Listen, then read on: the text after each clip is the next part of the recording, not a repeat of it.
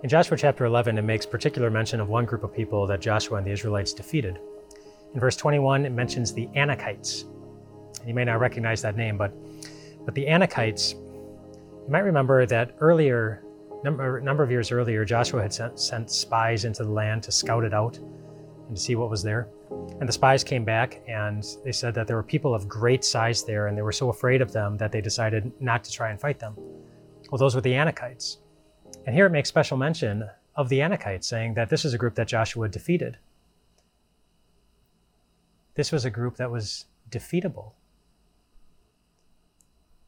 Now, back when they saw them and they were intimidated by them, they were afraid of them, they didn't think so.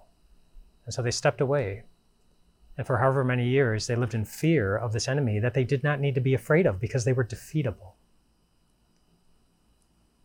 Just like all the things that you are afraid of are. They're defeatable. Sadness, loss, discouragement, regret, troubles, sorrows. There's a remedy for each one of them. There's something in Scripture that defeats those things in our hearts over and over again and again because those enemies come. They come over and over again and again, but you don't need to be afraid of them. You can find great promises of God, of how He fills our hearts with joy, of how He's guiding our lives, of how He's overseeing all things for our benefit, working all of history in the way that only God can to make sure that your individual life is exactly where it needs to be and moving in exactly the direction He knows it needs to be going. Overseeing even the challenges in your life so that they're not too much of a challenge, that they t- completely crush you, but they are enough of a challenge that they strengthen you in the ways that God knows you need to be strengthened.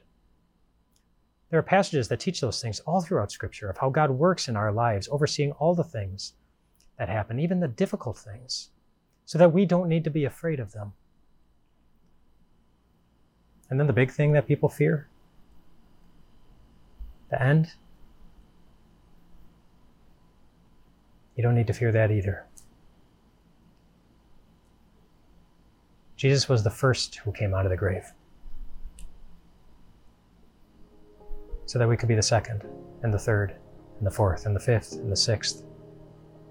And see our loved ones again with bodies that will never break, never get sick, with hearts that will never again feel discouraged or guilty,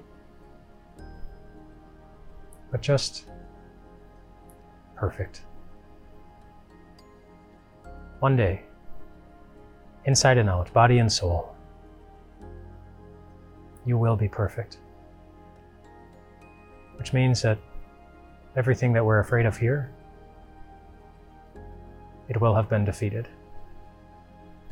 But because we know it's coming, because we know that what was required in order for that to come has already taken place in the life and the death and the resurrection of Jesus, You don't have to be afraid today. You don't have to be afraid. Your enemies are defeatable. Your enemies are defeated. Rest well tonight, my friends.